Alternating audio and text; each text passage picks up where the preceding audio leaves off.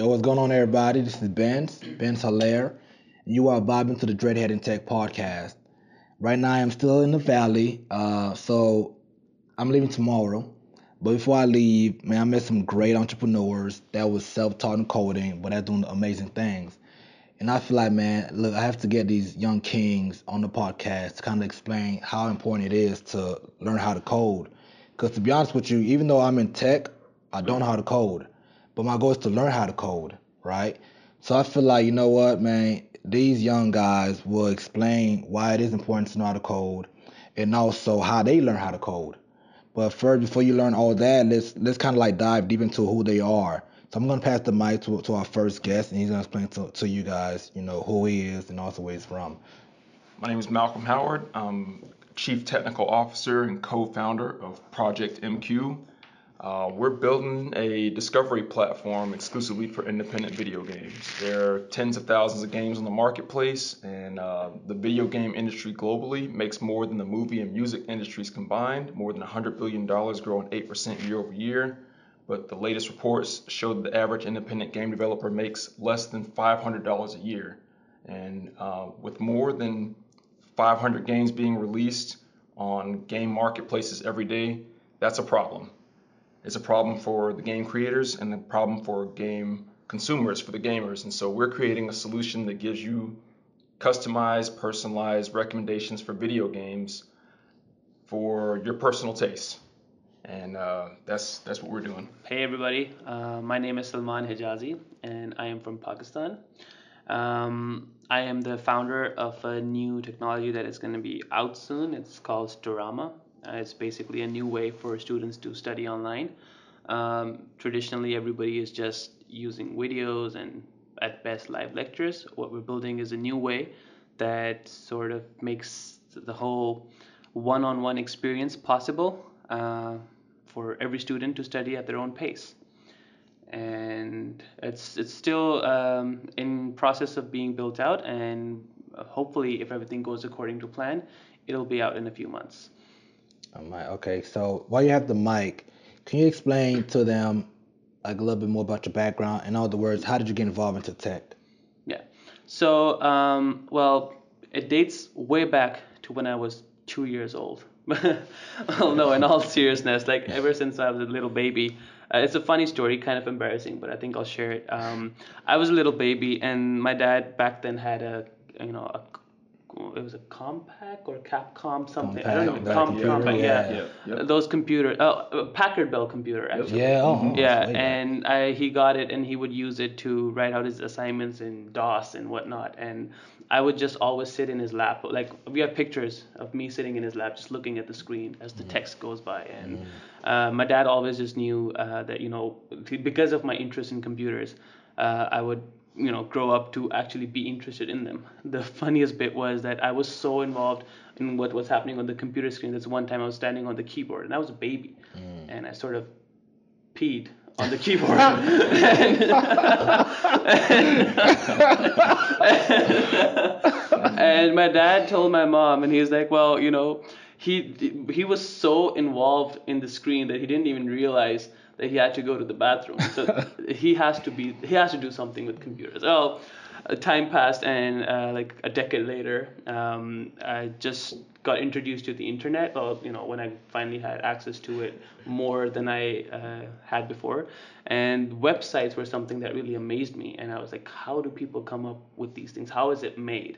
And it just so happened that I was walking down a bookstore and I saw this book, you know, uh, HTML for Dummies and I had heard about HTML somewhere. And I was like, Dad, can I please get this book? And he was like, Yeah, sure, get it. It was like a three dollar book. I got it. I came back home. I opened up Notepad and I just started writing in it, copying the code. And I opened up in a browser and it showed text. And then I changed the text and I saved the file and the text changed. And I was like, wow, this is amazing. I can make the web. that was so, that was like the turning point in my life. I was so excited that I was like 13 years old and since that day, it's been one and a half decade. And I'm still in love with code as much because just the feeling that you can make something do what you want it to do, and then other people use it for their daily lives, you know, impacting lives in a positive way. People it's like an artist when they make a painting and they put it up a wall and then people come and look at it and they're like wow this is great mm-hmm. that's the kind of feeling that i get with code that somebody comes to my website and then leaves a good review or mm-hmm. when i mm. make a project for a client and they're like wow this looks fantastic so code for me is art and um, it just makes me happy doing it and I don't think I'll ever get sick of it. That's what's Amen. so Malcolm, what about you? Uh, how did you get involved into tech? Great question. Uh, I tell everyone, anytime anyone asks me this question, I completely blame video games on my STEM career. Uh, it all started in 1987 with the Super, or sorry, the Nintendo Entertainment System and the Super Mario Brothers 3. Uh, I don't know if I'm showing my age now, but um, I love that game. We played a bunch of video games after that, and uh, we had the Game Genie, and you could see when you changed the code how it would give you like extra lives or you know you could be stronger and all this stuff. And uh, it was it wasn't until that kind of lay dormant until I was in uh, a freshman in high school.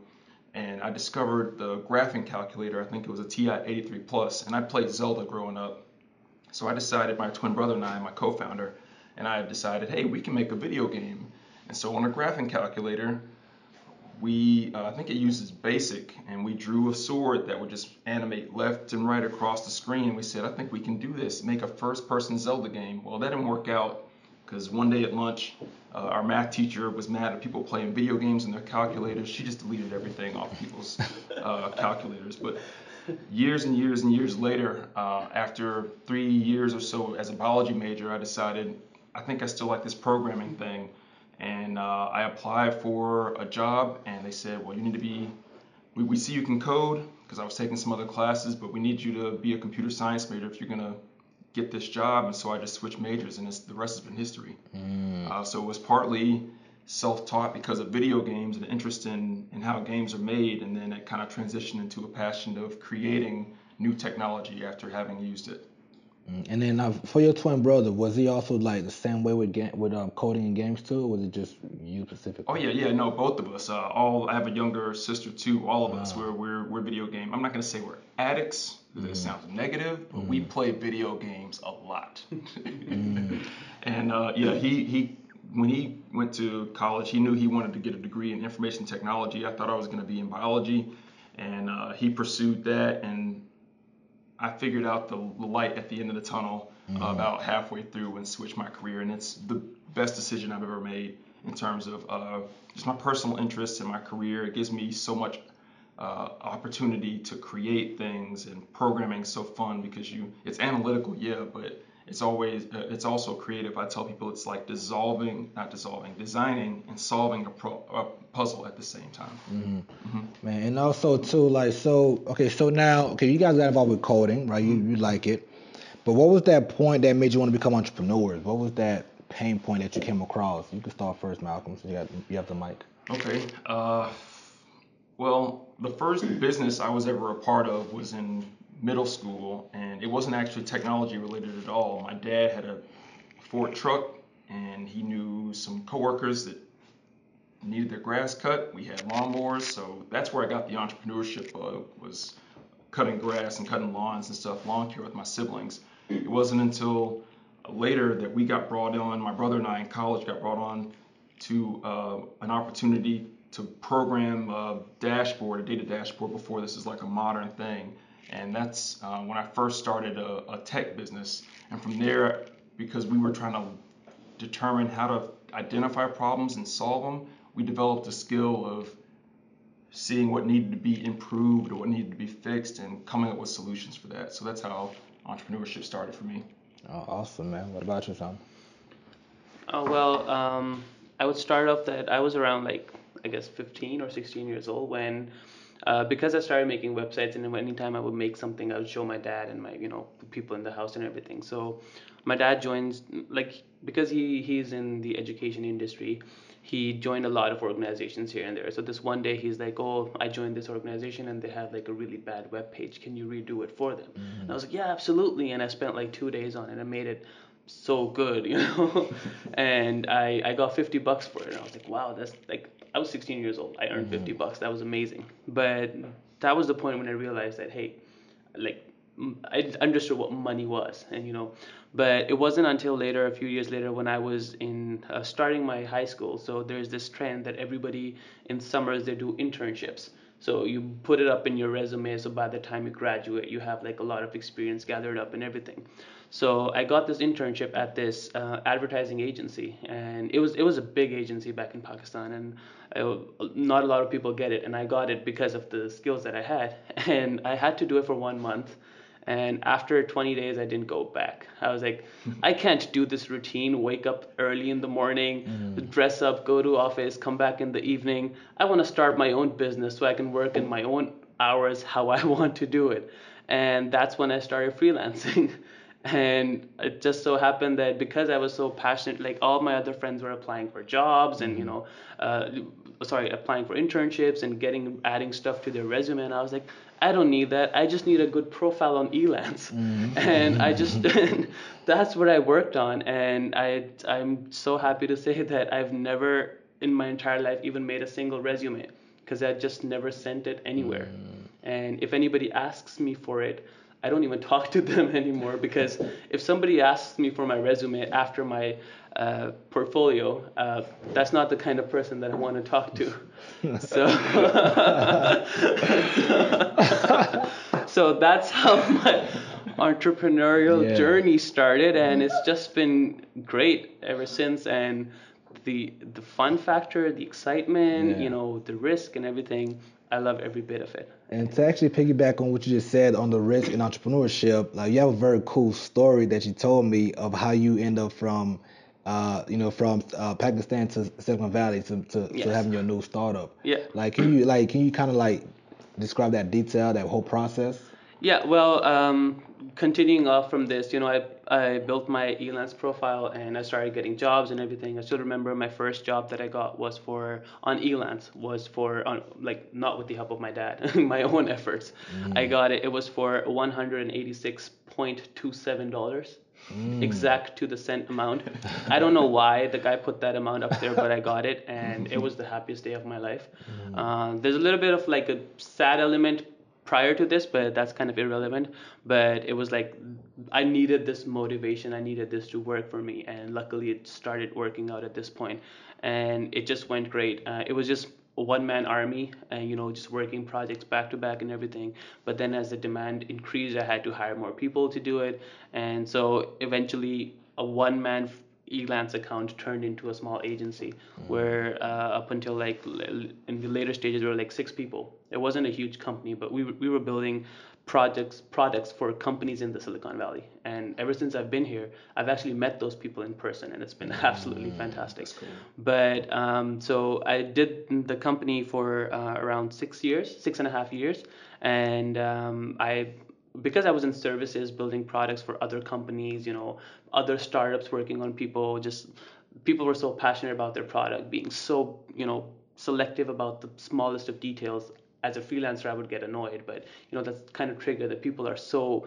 passionate about what they do. And more so, where as I was getting tired of services, I had an idea for a startup, and I was like, well, you know, that is really something that I should start pursuing because I had that idea seven years ago and nobody was still doing it. The problem still existed. In fact, the problems were getting worse, and there wasn't anything that was solving. So, uh, 2017 was the year when I decided this is the year that I'm going to dedicate myself to this product. So, took the first couple of months, first few months to you know detach myself from a lot of things, and uh, I didn't want it to be like a thing where I have a lot of money and I just you know started. I wanted it to be a complete struggle because that's the best way to get into it. So uh, I had a car which was so dear to me, absolutely so dear that I would uh, spend half of my day on my car. And I realized that in order for me to find the same kind of passion for a startup, I have to detach myself from the things that I hold so dear.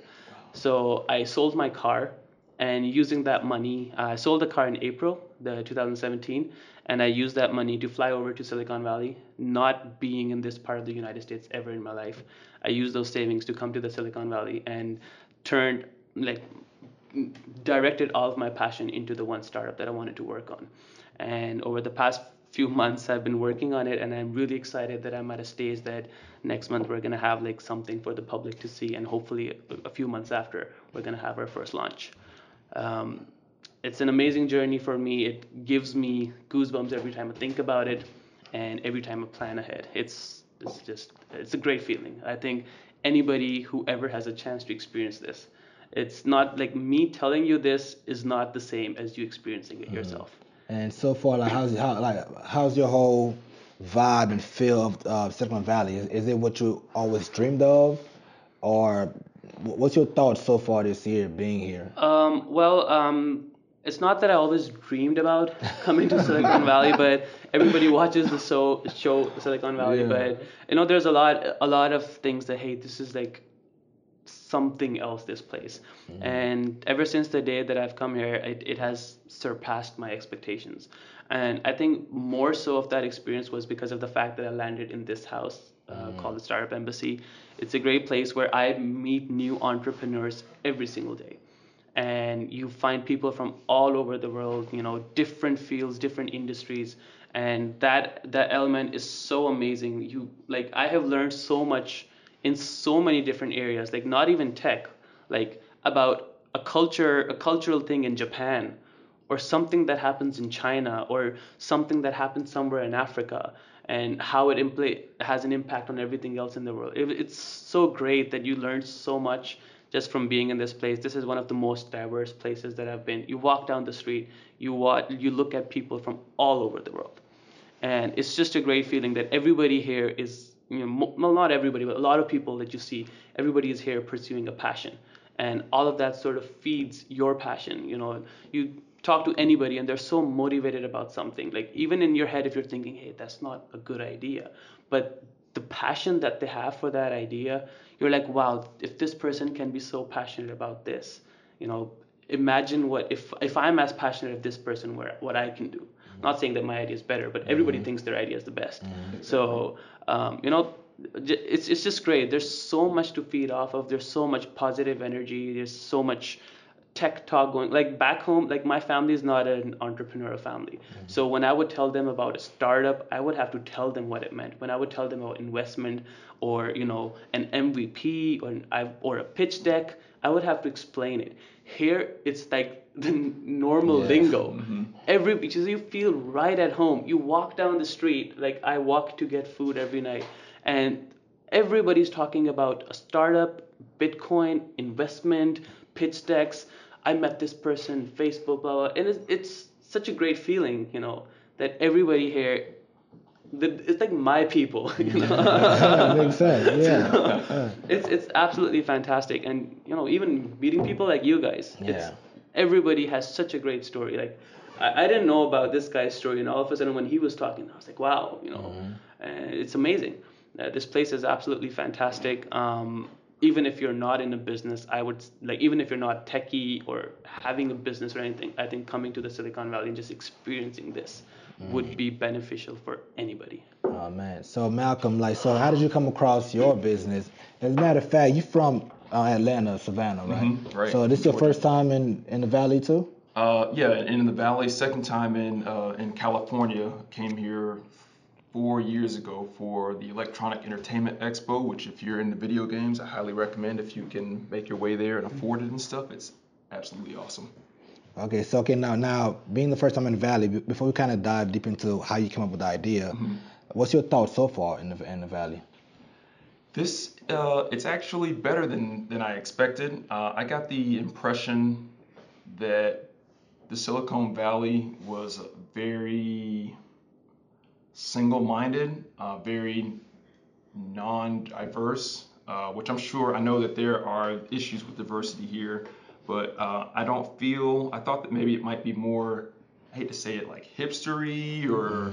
Um, I don't know what I expected, but I'm I'm I'm finding a lot of really positive minded, positively minded, and really friendly founders and people that just want to support individuals that are coming up with solutions to help people. And I, I didn't expect that. I thought it was going to be uh, kind of like a different class of elitist individuals. And so far, I haven't run into that.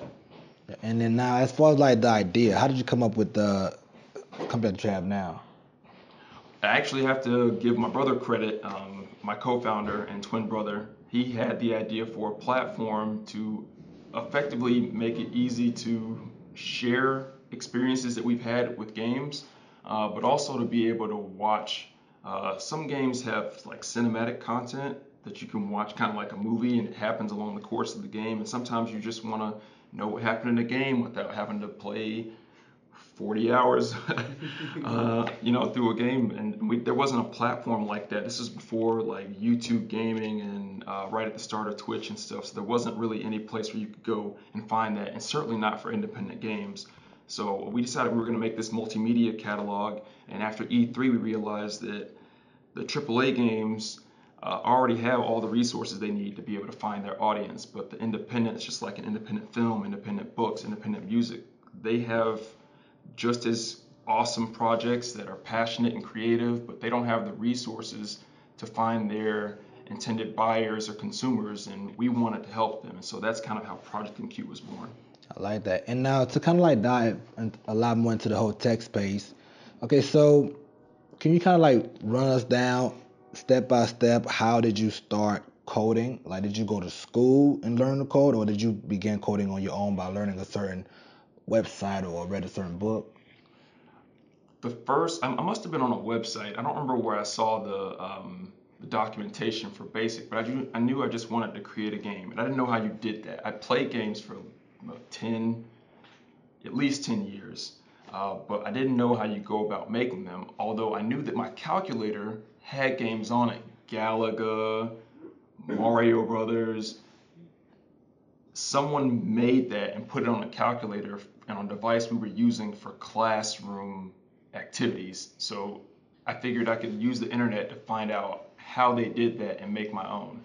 And uh, that's really how that started. I just looked online, and my brother and I found the, the documentation for for BASIC, and we started figuring out how pixels work and how to get stuff on the screen and get it to start really having life. So that's how we started programming.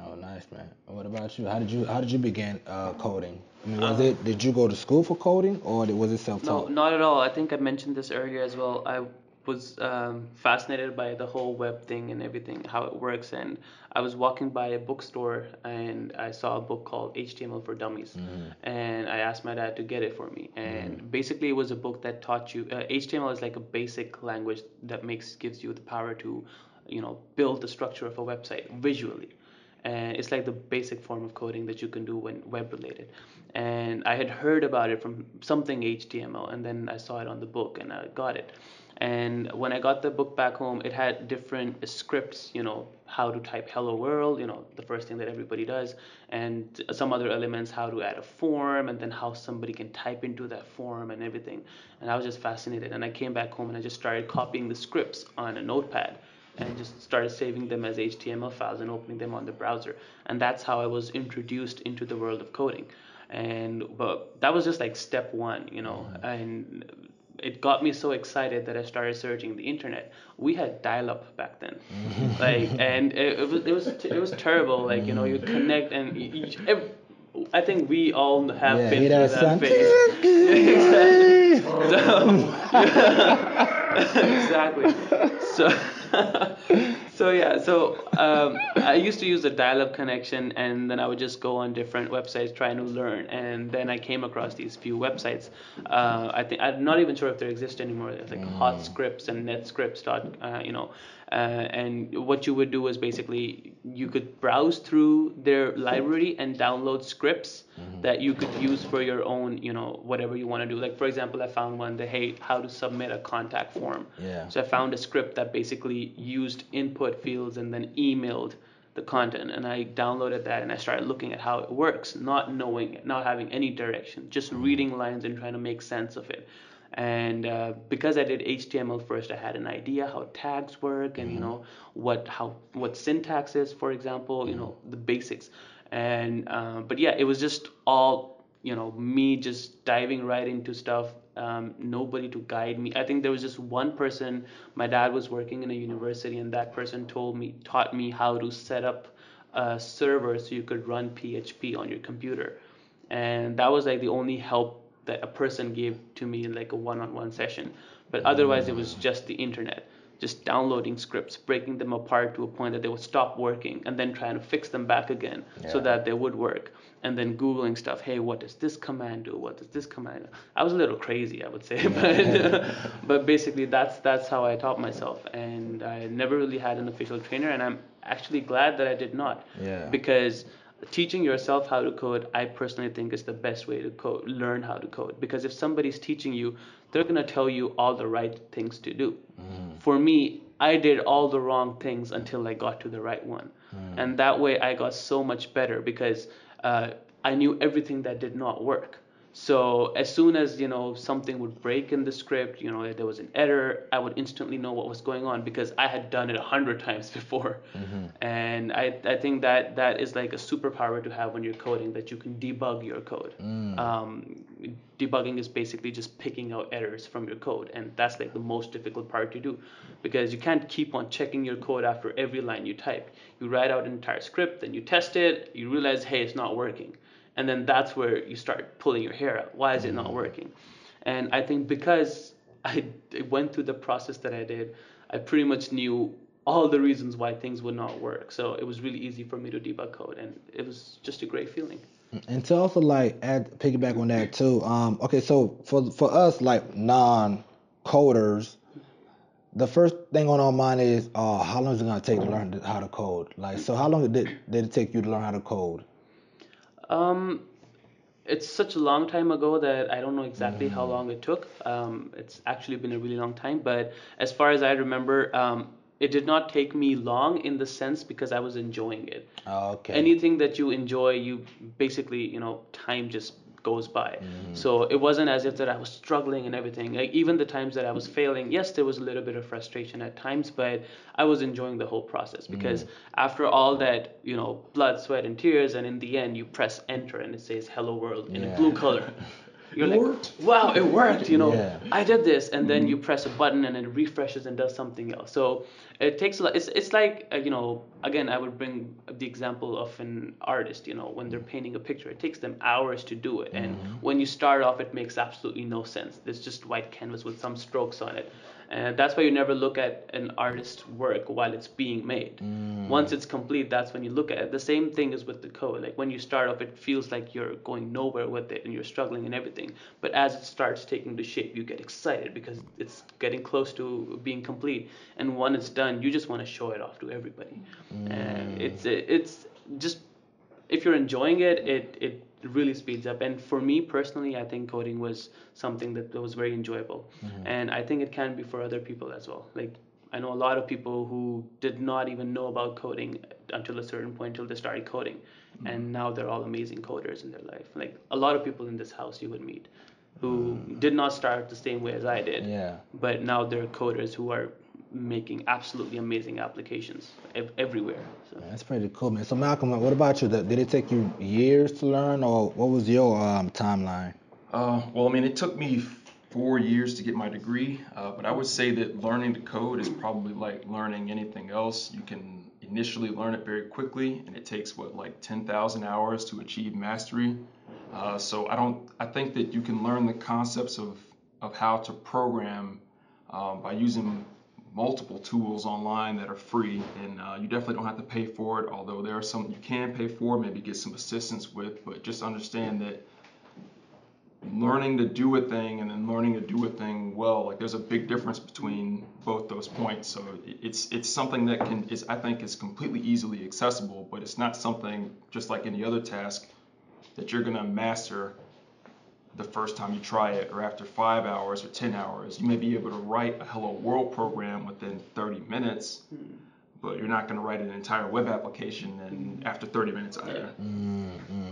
And now to actually add to that too, uh, okay, do you know of any resources, whether it's online or offline, for someone that's just starting off to either read or, you know, or any meetups that you know of?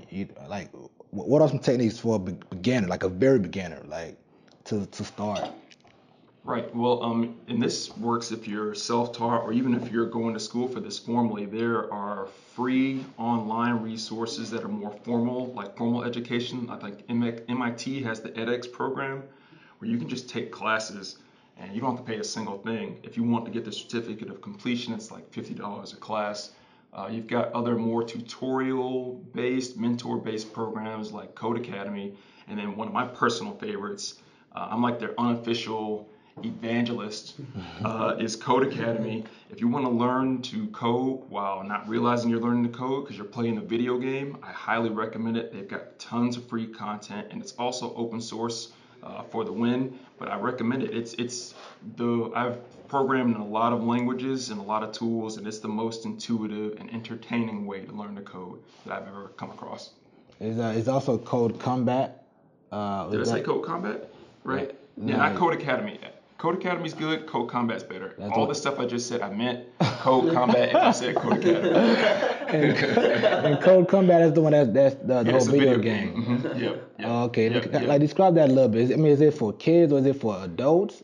Um, all of the imagery, if you go to the website www.codecombat.com, and no, I'm not being compensated for this, is uh, will show kids, and it's great for kids. My mom teaches an after-school program. I introduced her to it, and she's got like third or fourth graders or something like that that are using this and learning the code. Uh, but I think it's also effective for adults. It's you know any age range. I, I tell people that you use the tools for writing most programs every day, whether that's symbols or cause and effect or repetition. And uh, so you can you write programs or you're running programs as a human without even realizing it, and you can just need to learn how to employ that type of thinking pragmatically and explicitly when you're trying to teach an inanimate object to do things that you do naturally. Oh, nice, man. And what about you? Like, what what are some of your, of your either personal techniques, resources, books, uh, to begin for a very basic beginner? Well, the first thing that I would say is to firstly not think of code as something alien or something monstrous or something to be afraid of. In in simple terms, code is just like English, but for the computer to understand. Yep. So when you're coding, it's not like you're just making up stuff. Like when you look at code, it looks like freakishly scary. And you don't know what's going on, but in actuality, it's just instructions. Code is literally instructions to a computer how to perform a specific task. So um, when, if for example, you're giving somebody directions, you're like, okay, how do I get to the superstore? Just walk down straight, make a first right, left. That's technically code, right? You're just saying it in your language. Now think of you, think of yourself telling that to a computer. The computer does not understand English, so you have to sort of say it in a way that they understand. And because technology is so amazing these days, even code is very close to English. So half of the code that you type is mostly just English because you're just telling the computer what to do. The only thing that they basically have to learn is like grammar. Like, you know, you learn ABCs, your mm-hmm. alphabets, and then you start forming sentences, and then with mm-hmm. those sentences, you can make uh, instructions. That's mm-hmm. the same for code. Um, it's just when you listen to coders talk about it, you know, they use words like syntax and whatnot, and you feel like it's something else. But in simple terms, it's just language for the computer, and all you have to learn is the grammar so they can understand. You know how in English, when you put the comma in the wrong place, the sentence changes? Yeah. It's pretty much the same thing with code. You just have to make sure you're putting all the commas, the dots, you know, the, the col- exactly the semicolons, all of these things in the right place. Now, now this is a joke that people would be like, "What is that joke? We don't even get it." Yeah. But like in simple terms, it's like you putting a question mark in the middle of a sentence mm-hmm. and expecting somebody to answer it. Okay. So the, I think the first step is to just not to think of it as something scary. It's something extremely simple. It's just because the computer is not as smart as you are, not yet at least, but because it's not as smart as you are, you have to sort of dumb your language down to their level. So mm. in a way, coding is like an inferior version of English, uh, Exactly. and so you have to dumb your language down for the computer to understand. So that's that's the small learning curve that you know how to dumb it down. So in you know, just think of it as not something scary. Then everything else is simpler for you. As as far as resources, the internet is full of resources. Like especially in today's world you can find so much content so much so many tutorials. Like uh, just doing a simple google search just gives you hundreds of results. Like just doing a youtube search will give you hundreds of videos of content. But just to name a few places out where you can absolutely get started like Code Combat, I haven't used it, but it absolutely sounds amazing. Codecademy is again a really good platform, but even other other places, you know, go to uh, Udemy or Coursera, mm-hmm. you can find like fully fleshed out courses that will get you from an absolute basic point to a point where you can actually, uh, you know, start making stuff. Yep. And it's it's like tutorial based, so they tell you exactly what to do and why to do it and why you need to do it. Mm. So there's so many reasons, like um, for me personally, because I'm sort of like an ancient when it comes to learning. I use websites that don't even exist anymore. Mm. But legit, like those websites probably don't even exist anymore. But there's so many better resources out there, and um, I think Malcolm really summarized them up really well. That you could actually just have like your, you know, it's like a somebody holding your hand and walking you through the whole yeah. process. That's the kind of tutorials that you can get. But yeah, Yes. Okay. So, uh, so as we start to wrap um, wrap up this whole podcast, now, how important do you think it is to know how to code or learn how to code as a tech entrepreneur, or do you feel like you know what I can just be a non-technical founder and still have a tech company? Like from your personal experience as both a tech entrepreneur and founders, and having a tech background, how important is it to learn or know how to code? You can start first. Okay. Well, um, irrespective of whether you're an entrepreneur or you have a startup, I think at least knowing the basics of coding is extremely important. Like it doesn't matter if you're a techie, it doesn't matter if you're an artist, it doesn't matter if you're, you know, an educationist. It's code is something that is uh, so. Uh, you know, it's such a crucial part in today's world that, uh, like, I've seen a lot of universities and schools even make it part of their curriculum and uh, but even if they don't do it I, I don't think that's an excuse to not learn it. Everybody should absolutely explore it because uh, it's not about thinking of it that, hey, where am I going to use it? Once you know it, there's so many places that you can use it that you can actually end up using it. Like kids can actually like program stuff on their computer to do something for them. Like I don't know, like if you get detention and if you have to write a hundred mm-hmm. lines, whatever, you could code it out rather than mm-hmm. just doing it yourself. You know, that's a bad example, but just saying, like, like you, you can you can come up with uses because it is something that's so around us. Like you walk around with the phone in your hand all the time, and you know you, you do realize that just spending 30 minutes on a tutorial website and you can make your own game that happened in this house. One of the uh, one of the housemates who's living here, he knew absolutely nothing about coding. And then one fine day, he just started looking up at a couple of tutorials, and legit, two days later, he came up with his own game that all of us played. It's called Limillo. You guys can ask him. It's, he did it in two days. And he's been so excited that he's just experimenting more with it. But even even in terms of like um, when you're as an, as an entrepreneur everything even if you're like a non-technical um, founder i think it's really important for you to know the basics because if your product revolves around technology you need and if, if you don't have a cto how are you ever going to pick out a cdo for yourself if you don't understand what they're talking about? Or how are you ever going to hire somebody to code something out if you don't know what are, what they're charging you for?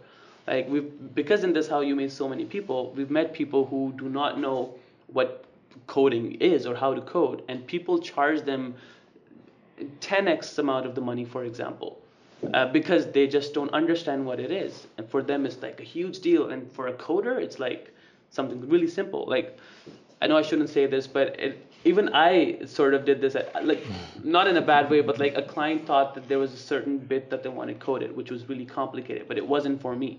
And they thought it was so great. I was like they were like how much are you going to charge? And i was like it was really simple. I was like, I don't know, like how much have you budgeted for it? They said, oh, we have, we only have two grand, and it it was gonna take me ten minutes, yeah. and I was like, oh, that's that's fair. you know? I know that's you could probably cut that out. But but I'm just saying like because um uh but I, the good part is I made a really good product for the the company and they yeah. ended up raising 50 million uh an evaluation of 50 million so they did really well because my code was so good but mm-hmm. I'm just saying like as a non uh, non technical co-founder it is still important so that you could I'm not sure if I'm allowed to say this word, but you should at least be able to call out somebody's bullshit. No, no, you can cuss all you want. this, is, this is real, raw, and organic. It's Oh yeah, podcast, so uh, you should know at least enough that you could call out somebody's bullshit. I like that. So Malcolm, that's for you. Like, do you have anything you want to add to that on why it is important to know how to code or learn how to code as a technical or non-technical founder? I mean, what you know what I mean? Right, right. Uh, well, first off, I want to just broaden it a little bit uh, to kind of echo what Salman said. And you have to realize that our world is not becoming less technical, uh, especially if you're, and regardless of whether or not you're a founder or just a student or a global citizen, you're going to need to understand technology. Uh, I don't know the numbers, but I want to say a couple of years ago, the number of computing slash smart devices outnumbered the number of people on the planet. And so if you ever go and visit another nation, you learn to speak the language of the people. And the language of the people right now, this planet, is software. So I think it's really important just to become a modern citizen, to learn to do, uh, to interact with these devices that we carry in our pockets. I mean, everyone's got at least uh, probably a phone and a laptop, if not some like a smartwatch and stuff like that. I think it's important to learn about technology, at least from a 3,000 foot view, even if you're not a technical founder, because what things happen, especially in, in building startups, uh, you may run out of funding, and uh, if that happens, you need to still be able to make progress on your technical product while you don't have money to pay people to build a technical product. Otherwise, you're kind of just dead in the water. And it's, from an entrepreneurial standpoint, you don't want to be in the point be in a position where you're relying on that next check because if you're in a point where you're relying on the next check that person has all the leverage. And uh, if you you just give up your company if you at that point. Uh, so i think it's important from a global citizen standpoint but also especially if you're going to be building a technical company uh, you regardless of whether or not you have a technical background you got to understand how the systems work whether that's just knowing like what the core the basic concepts of what a database is or even how the internet works you got to understand that because you're at least going to have a website to promote your business once you launch I agree. And then, uh, so last thing. So basically, for right now, as, as a developer, what's your favorite language in code?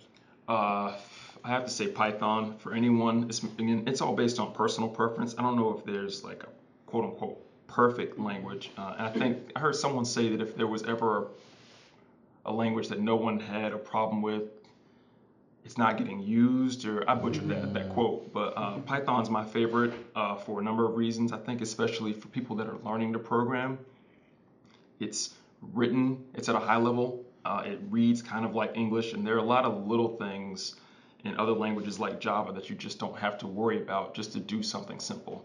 And I, think it's important when people are learning to code that they remove as many obstacles as possible to lower that learning curve. Because if you you wind up starting in C or something like that, and something happens that you don't understand, you're just going to give up. And so if you're trying anything new, you've got to lower the learning curve as much as possible. And I think Python does that. Go to www.learnpython.org. It's free.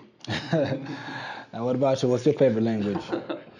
Um, well, um, I know, like, Malcolm's gonna, he doesn't like me for saying this. a lot of people are probably not gonna like me for saying this, but I started off um, coding in PHP, and I've coded in PHP for over a decade. um, I, I feel that um, yes, there was a time when PHP was bad and terrible, but now PHP is like really evolved and much better than where it was before. But the reason why I stuck to PHP was because for me PHP was extremely simple. Uh, it's not raw as uh, maybe Python is in the sense, but you in PHP the amount of work that you have to do is really less considering that you can find libraries for almost everything that's already built into the package. Mm-hmm. And with these great frameworks coming out, like if anybody wants to learn PHP now, I would suggest that you know just learn basic PHP and then jump directly to Laravel. It's an it's a great framework that works on PHP and it just makes coding such a wonderful experience. It's like it's like you know how those angels they're you know, Yeah. with the harps. It's like that kind of student. It, is- it is absolutely amazing. But but Malcolm is absolutely right. It's it's a personal preference. Like so uh, for somebody out there who is a little bit technical in this department, like um, there's like a pre-processing, a pre-compiling language, and then there is a more real-time. So with Python, for example, you write your code and then you compile it into a software and then you execute it. With PHP, and you know, until you compile it, you can't really be sure of what mistakes you've made. With PHP, you could debug your code real time, like as you're typing. You type it and then you can just switch over to a browser window, refresh, and see if it's doing what you want it to do. And like with every line of code, you can see if you've made an error. So it's like easier to learn in this sense because rather than just writing something complete, then compiling it and noticing your errors, you can just write, you know, a portion of the code and execute it to see if it's fine so far. So I think that that was the easy bit of PHP that I really appreciated. At you know that um, I spent more time actually having results than you know trying to fix results. Uh, I was trying to fix errors. And um, for me, PHP has done wonders. And again, it's a personal preference. You should try out multiple before you decide on one. But all languages out there, pick up any language right now, and if it, it's uh, it's not that you there's no wrong choice basically. So it's not that you pick something today and then you learn it and then you realize tomorrow that you've made a mistake. There's no wrong choice. Just pick up at least uh, those that are in the top right now that are really popular, and there's like at least half a dozen or one dozen to choose from, and just try to be as good in it as you can be. I like that, man. So, like, so last thing. So, plug yourself in. In other words, how can folks reach you if they have either any question and want to follow you on your journey or be ready for your um, startup to launch uh, next year? What are the social media platforms to contact you? Well, um, I'm normally very open to people, so um, you can easily. Uh, well, my startup is going to be on storama.com. Um, right now, you might not see much there, but um, in the first week of January, you'll see a lot happening there. Hopefully earlier, but yeah. Uh, so you can check out the progress on my startup there. But if you want to reach out to me personally, um, you can email me. What's the email? email what? you can email me. My email address is Salman S A L M A N at the rate of Sturama S D U R A M A dot com. I'd be happy to help out as much as I can. are you are you on social media also? Oh yeah, absolutely. Um, I don't use Twitter a lot, but Facebook is like my go-to social media platform. So if you want to look me up on Facebook, it's uh, my username is Salman S A L M A N Hijazi H I J A Z I.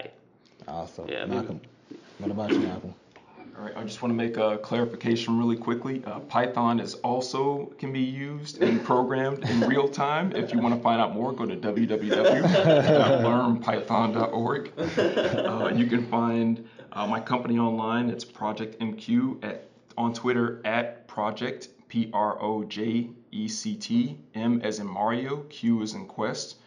Uh, we give away free games every week, uh, epic indie games from awesome independent game developers, and we will have a launch coming up on our site at www.projectmq.com. Uh, that's going to be happening the first week of February in conjunction with the annual Geekend Conference, which is a tech and innovation conference in Savannah, Georgia.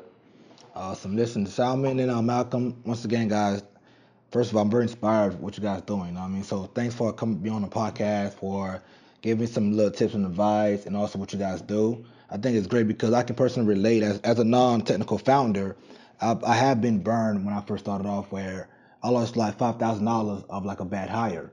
So it's very important to know how to code, you know. So that's why now I'm very eager to learn how to code, at least the basic, like I said, at least the basic uh, format, uh, and at least help out my uh, engineer if there's any bug coming up. Where say, you know what, she's busy with this feature, let me just come in, and kind of like make time go faster for her. Mm-hmm. So I agree with what you guys said. Whoever listening right now, listen, learn how to code. Like I'm with you. I don't know how to code either. I'm very honest and open, but I'm learning. My goal is to learn in 2018. Like learn with me, all right. And if you ever, if you need any questions, just ask Malcolm, ask Salman. I'm gonna do the same thing if I get stuck somewhere. Uh, but overall, man, thank you very much, and uh, you guys best of luck, man. Awesome, thank you. Appreciate thank the opportunity. Good luck, everyone. Yeah.